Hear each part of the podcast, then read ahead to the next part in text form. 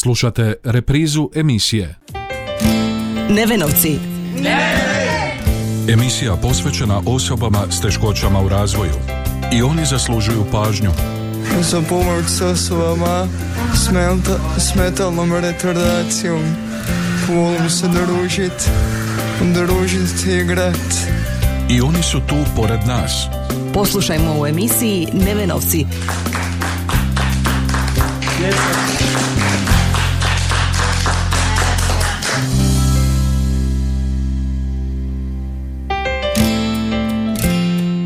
I ove srijede, poštovani slušatelji, lijep pozdrav na početku još jednog izdanja emisije Nevenovci.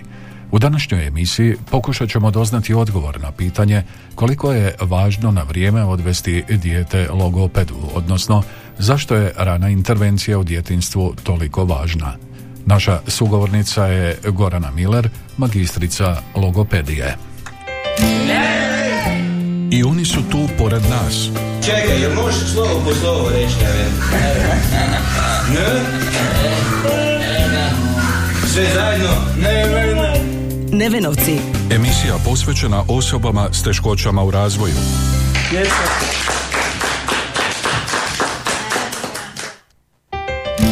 Naša današnja tema, a kao što smo rekli, riječ je o važnosti rane intervencije, izuzetno bi trebala zanimati roditelje, posebno one čija djeca imaju određene probleme s komunikacijom, kaže naša sugovornica, logopetkinja Gorana Miller. Pa jako je bitno uh, u biti roditelji informirati.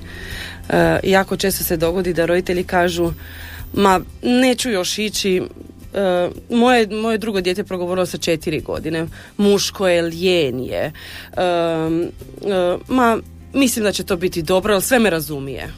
To jako često roditelji ne mogu dobro procijeniti da li dijete će stvarno imati teškoće ili neće, čak i nama je nekad teško. Iz tog razloga je bitno da dođu čim se malo zabrinu ili neko drugi uputi odgajatelj ili pedijatar da se trebaju javiti jer kad dođu kod nas ne znači da će ići odmah u terapiju, ne znači da će odmah dobiti dijagnozu. Najčešće je to razlog zbog kojeg roditelji uh, odgađaju jer se boje doći, jer misle, aha, sad će mi dijete dobiti dijagnozu, ja to baš i ne bi u ovom trenutku. E, međutim, oni kad kod nas dođu e, i u jako ranoj dobi, e, mi ih nekad uključimo samo u savjetovanje, savjetujemo roditelje što i kako raditi kod kuće, da potaknemo tu komunikaciju što bolje, jer djeca najbolje usvajaju u prirodnom okruženju. Znači, nema boljeg E, e, bolje situacije gdje će dijete usvajati jezik, komunikaciju, govor nego doma sa svojim roditeljima u prirodnim situacijama. Sve ovo kad oni dođu kod nas, sve je to polu strukturirano, jel bez obzira što je to najčešće kroz igru i procjena i kroz igru se provodi i terapija je vrlo često se radi kroz igru. Jel? Roditelji djece s teškoćama u komunikaciji, posebno u izgovoru, nisu upućeni i nemaju dovoljno informacija, pa je stoga važno obratiti se stručnjacima, ponavlja naša gošća. Pa u biti znaju jako malo. to, na primjer, kada kažu sa četiri je progovorio, oni misle da je to, iako progovori sa četiri da je ok, ali nije. Ja garantiram ma, skoro pa sto posto da to dijete će imati kasnije teškoća i u školi, to koje je progovorilo sa četiri godine. Nemoguće da taj razvoj ide dalje normalno, jel? uredno. E, tako da oni jako često i dođu i ja sad kažem, ne znam, tu mi fali malo e, pokazivanja prstom, e, fali mi gesti, onda oni kažu, ali mi to uopće nismo znali da to treba jako, jako u biti malo su upućeni. Izuzeci su oni koji u biti sami dođu da su jako zabrinuti i vide da nešto tu fali kod djeteta. Uh, a u biti većina dođe po, na preporuku nekog drugog uh, ili tek, možda čak tek kad krenu u školu, a to je jako kasno, zato što ih škola pošalje um, ali um, kad ih informiramo o tome što se u biti događa um, jako često ni ne smatraju da je to neki problem nego misle da svako dijete treba ići svojim tempom i treba, ne, nije svako dijete jednako, nijedno dijete se ne može usporediti ali a pogotovo e, što treba raditi doma. Jako malo roditelja u biti sada e, zna kako svjesno poticati razvoj komunikacije jezika koliko treba puno pričati, koliko puno treba ponavljati, e, da bi neko, da bi dijete koje nije ne ide taj razvoj kako bi trebao ići, usvojio novu riječ, on, ga, on ju treba čuti od 40 do 100 puta, to je jako puno. Dijete urednog razvoja treba možda biti izloženo 12 do 15 puta toj riječi. Znači to je ogromna razlika, jako velika razlika. Tako, treba jako, jako, jako puno ponavljati, a to svjesno, e, to je spontano roditelji ne rade. Moraju svjesno misliti o tome da bi to radili. Zanimalo nas je koji su najčešći poremećaji kod djece kada je u pitanju komunikacija.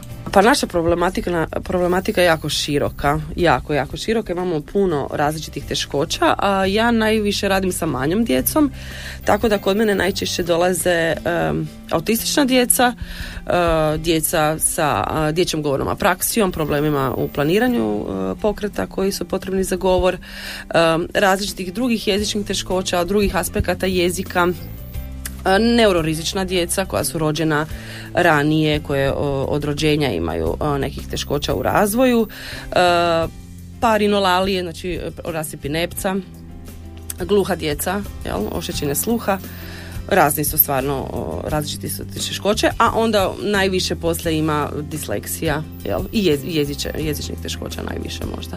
Artikulacija koje u biti e, roditelji, kad, kad neko spomene logopeda, svi misle da samo radimo izgovor, to je jako velika zabluda. Na primjer, ja jako malo izgovora radim jer e, e, radim ranu intervenciju sa manjom djecom.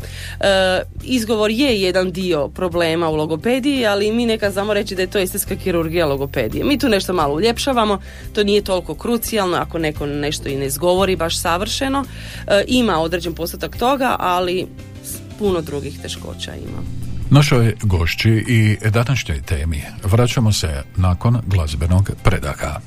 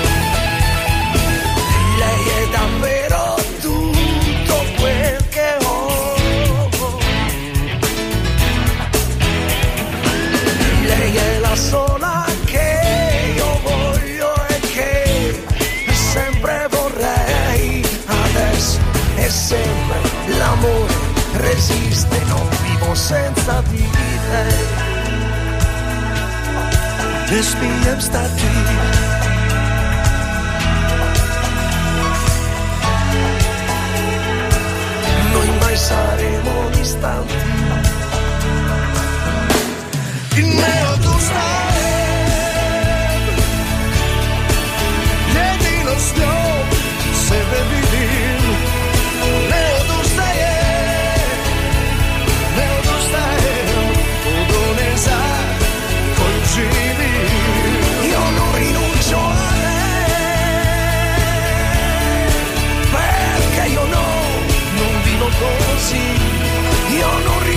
A lei. Tornerà, l'aspetto Io non rinuncio a lei. Io non rinuncio a lei. Sa koju živim Ne odustajem Non rinuncio a lei. L'aspetto qui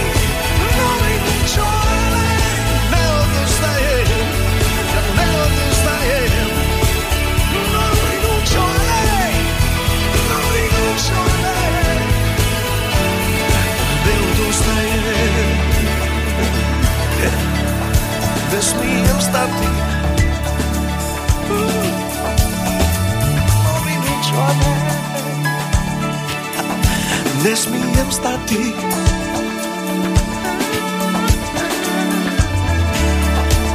L'aspetto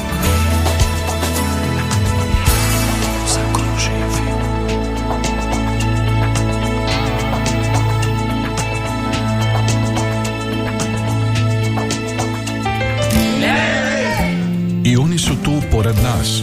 Čekaj, jel možeš slovo po slovo reći, Neven? Ne?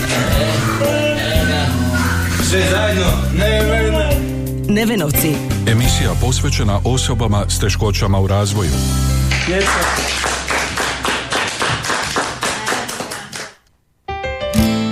S našom e, današnjom sugovornicom, logopetkinjom Goranom Miller, razgovaramo o važnosti rane intervencije, odnosno zašto je važno na vrijeme odvesti dijete logopedu. Pa mislim, zna se kakva je situacija s logopedima, nas nema, nema i nema, ali to nije samo u Hrvatskoj, to je apsolutno svagdje u svijetu. Mi nismo nikakav izuzetak, da ljudi ne misle da samo kod nas je tako, svagdje je. Imam kolege i u Njemačkoj i u Americi, e, pratim sve novo što se događa u logopediji, svagdje su liste čekanja. Ono što je bitno za naglasiti, vi nećete dugo čekati ako dođete na vrijeme. Znači najčešće čekaju oni i najčešće škodi onima koji dođu prekasno. Znači da će doći sa pet godina, dijete apsolutno niko ne razumije. I naravno da ja njega ne mogu odmah uzeti zato što sad je već ima pet godina, jer meni neko drugo dijete čeka od tri godine, to jest na vrijeme je došlo, ja ne mogu na uštrb njega uzeti ovo starije, jel? Ehm, što se toga tiče, eh, nas fali generalno, da nas ima u Đakovu još pet, imale bi posla, bez ikakvih problema ali nije to tako loše. E, kažem, treba se doći od, može se doći od godine dana, bez ikakvih problema se može doći vrlo, vrlo rano. Kad se dođe ta- na vrijeme ili da se dođe sa tri godine, naj, ja bih rekla tri godine da je neki, neka granica ako dijete ima, a, a, i ako su izgovorne teškoće, na primjer sa tri godine, ako 75% ljudi, 75% govora se ne razumije, dijete treba ići kod logopeda nema više se što čekati. Nema veze što ima tri godine. Ja tu mogu dati vježbice e, što se može raditi doma, kako se kroz igru poticati. Ne moraju to biti te taj drill kako mi kažemo za artikulaciju, svašta se može doma napraviti kad se radi.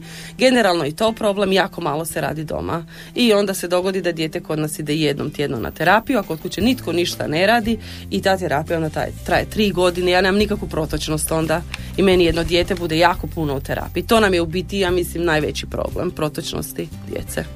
Konkretno, što može logoped učiniti kod djeteta koje je, ima problema s artikulacijom, odnosno komunikacijom? Pitali smo našu gošću. Pa sad ja ću zamisliti neko dijete koje kod mene ide, e, na primjer, e, dijete od tri godine koje je minimalno je verbalno, e, najčešće ima i drugih poteškoća u komunikaciji, ajmo reći, mi tu potičemo razvoj gesti, što je najbitnije, pokazivanje, potičemo da dijete kaže daj, potičemo da traži nešto, potičemo, e, mi kažemo to deklarativne funkcije u komunikaciji, da dijete s vama nešto podijeli, samo da podijeli, a ne da samo zadovoljava svoje potrebe da vas traži piti vode ili traži e, jesti. Potičemo igru, igra je jako, jako bitna, simboličku igru. Najčešće djeca koja imaju teškoće u komunikaciji e, nemaju dovoljnih, e, dovoljno e, primjera simboličke igre tokom dana, pa potičemo, to su igre pretvaranja, jel? To je najbitnija igra u, u razvoju djece. Pa e, što se tiče izgovora, e, možemo poti- najčešće potičemo kroz onomatopeje, ako želimo pot- potaknuti neki glas, kroz razne zvukove, ali generalno je to sve kroz igru, kroz rutine dok se jede, dok se kupa, e, čitanje slikovnica, to ne mogu dovoljno naglasiti koliko su slikovnice bitne, to uvijek roditeljima govorim od najranije dobi čitati slikovnice, listati, da dijete se nauči na tu rutinu, na pokazivanje prstom, na razumijevanje, znači da ih se i pita što vide, da oni sami imenuju. Najčešće roditelji kažu "Ali kako da mi čitamo tako malo dijete. E, to ne moraju biti nikakve komplicirane slikovnice, to treba biti ekstra jednostavne, e, e, e, sa manje slika, ne treba biti nikakav tekst, čak bolje i da nema teksta, nego da dijete samo nešto smiša ili verbalizira. E, Uglavnom e, im pokazujemo kako potaknuti razvoj jezika kroz igru. Nema e, tu neke posebne metode koju oni ne mogu raditi kod kuće. Pogrešno je razmišljanje mnogih roditelja da će odlaskom logopedu riješiti odmah problem djeteta koje ima problema u verbalnom izražavanju. Treba biti jako strpljiv. Roditelji očekuju da jako brzo ide napredak, da se non stop vidi, e, vidi neki razvoj, to se često ne dogodi. E, Često se meni dogodi da kažu ja ne stignem doma raditi, imam troje druge djece. Ja to shvaćam i- vjerujem da je mamama i tatama jako teško e, doma, pogotovo ako dijete ima neke teškoće. Ali ja sam uvjerena da pola sata u danu, 15 po 15 minuta svi mogu naći, ali trebaju u krajnjoj liniji jedan na jedan. Najbolje se uči jedan na jedan. Oni najčešće mi kažu um, ja to možda ni ne znam raditi ili doveo sam kod vas zato da vi radite, ali koji postotak vremena dijete provede kod mene, a koji postotak doma? Ogromne su razlike. Znači, ide dijete ide kod i- kod mene i tri put jedno, to je samo sat i po vremena naspram e, koliko sati koje provede sa roditeljima kod kuće. Tako da je iznimno važno da se doma radi. Mi uvijek dajemo decidirane upute što se treba doma raditi. Znači, ja ih ne ostavim samo tako, vi nešto se malo igrate, decidirano im kažem što trebaju raditi kod kuće svaki dan, ali ja jako dobro vidim ko radi, a ko ne radi. Mali postotak je tih koji rade, koji jako dobro rade, a puno veći postotak onih koji k- ili, ili djeca ma mama je zaboravila, ili kažu da nemaju vremena najčešće. Naša logopedija, kako ističe današnja sugovornica, prati najsuvremenija otkrića i ni najmanje ne zaostaje za razvijenim zemljama. Mislim da uopće ne zaostajemo. E, znači, dijagnostički materijali su nam, e, koristimo, na primjer, najbolji dijagnostički materijal za prepoznavanje autizma, ADOS, kod nas se normalno koristi već duže vrijeme. Terapije, sve su e, gotovo jednake kao i vani. Ajmo reći da je najlakše nam je pratiti Ameriku. Što se toga tiče, nema baš nikakvih razlika u tome, tako da mislim da smo mi, naš fakultet je dosta dobar, ja mislim i dalje da je jak. Mm, Ne, mislim da smo baš, ja mislim da smo tu dobri, poprilično. A znaju li se uzroci sve učestalijih poremećaja kod djece? Najčešće kad i pričamo o nekom konkretnom poremećaju, vrlo često se dogodi nema uzroka. Tako je i danas, nije se tu nešto posebno promijenilo, za neke stvari se zna, to su a, ili ne znam ako dijete ima oštećenje sluha pa onda znamo da zato govor se ne razvija kako treba, to je najčešći uzrok nerazvijanja govora.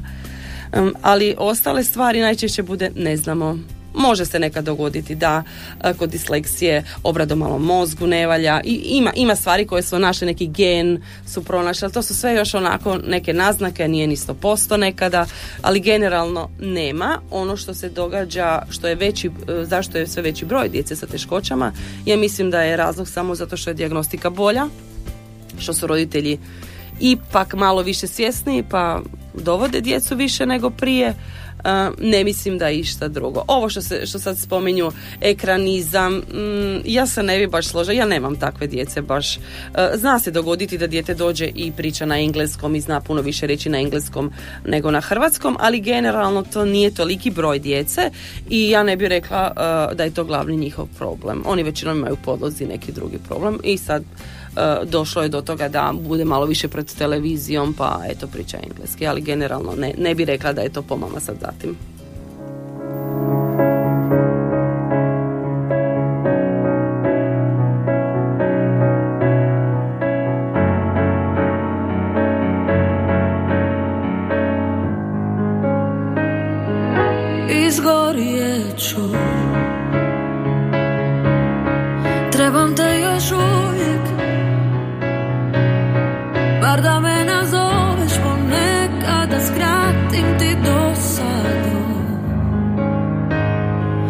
Zadnjem sjedištu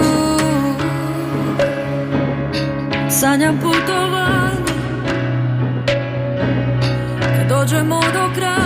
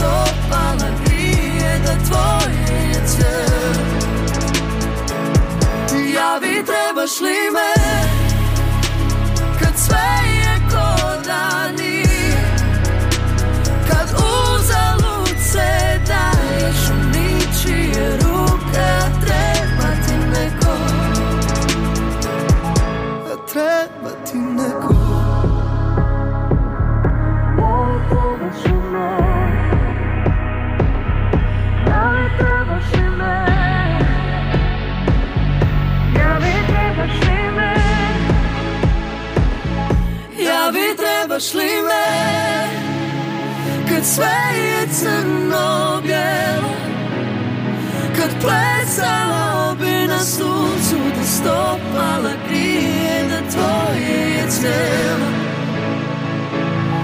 Ja bi trebaš li me Kad sve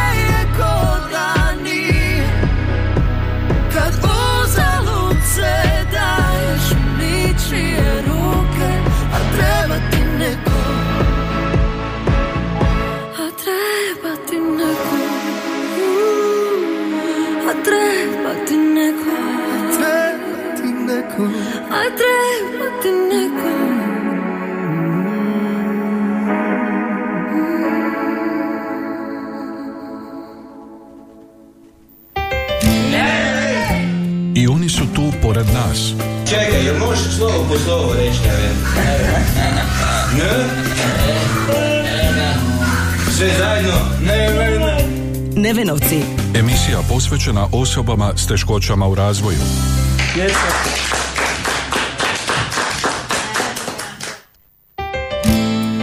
Danas razgovaramo s logopetkinjom Goranom Miller, koja je kao uže područje odabrala ranu intervenciju. A evo i zašto. E, Pa moje dvije tete, tete su logopedice i u biti sam se povukla za njim. Jako mi se to sviđalo kad sam bila manja, e, tako da mi je to bio, ajmo reći, jednostavan izbor kad sam upisivala fakultet. Mm, rana intervencija, pa u principu mene je zanimalo i, i afazija na fakultetu, i oštećenje sluha, svašta nešto me je zanimalo. Nekako se to spontano razvilo kad sam prešla u Đakovo, prvo sam radila u Osijeku, da uh, uzimam uh, manju djecu jer sam više, više me zanima taj komunikacijski dio, jel? pa to su većinom manja djeca, radimo s manjim djecom pa smo se tako kolegice podijelile svako nešto, jel? Uspostavljanje komunikacije s djetetom s određenim govornim teškoćama jako je važno. Nije presudno za prvi kontakt, pojašnjava naša sugovornica. Roditelji se ne trebaju brinuti kad dođu da što dijete ne govori, što neće komunicirati. Znači, najčešće kad djeca dođu kod mene, ja ih pustim da se sami igraju jedan dio, ja malo promatram što rade s igračkama, kako mu- komuniciraju s roditeljima, da li se meni obraćaju, mene nešto pitaju. Generalno je to polustrukturirano, ajmo reći, izgleda. Uh, ja se s njima igram. Ako dijete ne surađuje, apsolutno nije problem, može doći još koji puta, ali nek, u nekom trenutku se kontakt uspostavi. Um, nije toliki velik broj djece koje ne uspostavljaju kontakt. Ajmo reći da to ma- manji, manji postotak je oni koji baš ili su stidljivi uh, ili jednostavno im je to stresno, možda je stresno. Roditelji često znaju reći da idu kod doktora, mi nismo doktori, logopedi smo, uh, samo se kod nas igra. Uh, ako nešto dijete ne želi, mi na tome ne inzistiramo, pratimo jel, pažnju djeteta i ono što ono želi, ali ako treba pet puta, pet puta će doći da uspijemo procijeniti, to neće utjecati ni na dijagnozu, ni na moj nalaz, ja neću, zato što dijete nije surađivalo u nalaz napisati da dijete ništa ne zna, nego ću jednostavno zato dođu opet. Ali generalno uspijemo mi uspostaviti kontakt bez ikakvih problema. A što se može učiniti kod one djece koja nisu bila obuhvaćena ranom intervencijom? imam puno kolegica učiteljica koje svake godine govore da imaju sve više djece sa teškoćama. Kad ja pitam jel su išli kod logopeda, velika većina njih nije išla kod logopeda. To su ogromne teškoće. Ja mislim da je roditeljima kod kuće onda jako teško kad ta djeca upišu školu jer jako puno moraju s njima raditi. E, što se može tu učiniti u osnovnoj školi? Teško. Zašto? Ne zato što dijete ne ide kod logopeda nužno, nego zato što roditelji da su mislili da ima neki problem već bi doveli. Ne možemo mi tu sami, mi moramo tu surađivati s roditeljima. Njih znaju doktori poslati kod nas, oni dođu jednom i onda se opet nikad ne pojave. Tako da generalno suradnja između roditelja i logopeda je jako bitna. Ako oni ne misle nama, nama ne vjeruju da to stvarno treba, nećemo mi tu ništa postići. Poteškoće koje se na vrijeme ne otkriju i na kojima se ne počne raditi kasnije su uzrok brojnih problema i frustracija takve mlade osobe, zaključuje naša današnja gošća, logopetkinja Gorana Miller. Jako utječe. To ja mislim, i najveći problem što ljudi nisu svjesni koliko rani razvoj utječe kasnije na, utječe na kognitivni razvoj, ut- utječe na akademske vještine, na, soci- na socijalno funkcioniranje koje je djeci u krajnjoj liniji e, osnova svega, jel? Ako nema toga, nema ni, ne razvijamo interpersonalnu komunikaciju, komunikaciju sa vršnjacima, a naravno da to onda utječe na sve ostalo. Tako da je jako, jako bitno. A frustracije, da ne pričam, e, kad dijete dođe sa tri godine i ne komunicira, kaže mami pa kako mislite da nije frustrirano? Nema sredstva komunikacije, to je najbitnije da ima sredstvo komunikacije. Ako nema sredstvo komunikacije, dijete mora biti frustrirano. A što je roditelj bolji komunikacijski partner, to će dijete imati manje frustracija. E, ne treba se bojati, mi smo tu da pomognemo, da savjetujemo, da malo poguramo, E, može se nazvati, savjetovati, ne mora se nužno ni doći ako misle da sada, ajmo reći, nije potrebno nas nazvati, e, e, e, doći po savjet, po instrukciju što raditi kod kuće i biti samouvjereni i samo ovaj, truditi se da dijete ima neko sredstvo komunikacije, da može izraziti svoje potrebe, a ne samo one konkretne potrebe, nešto što je prisutno, nego i nešto abstraktno što je njima jednako važno. Na kraju smo današnjeg druženja u emisiji Nevenovci. Do sljedećeg susreta lijep pozdrav poštovani slušatelji. Nevenovci. Emisija posvećena osobama s teškoćama u razvoju. I oni zaslužuju pažnju. Za pomoć s osobama s, menta- s metalnom retardacijom. Volim se družit, družit, igrat. I oni su tu pored nas. Poslušajmo u emisiji Nevenovci.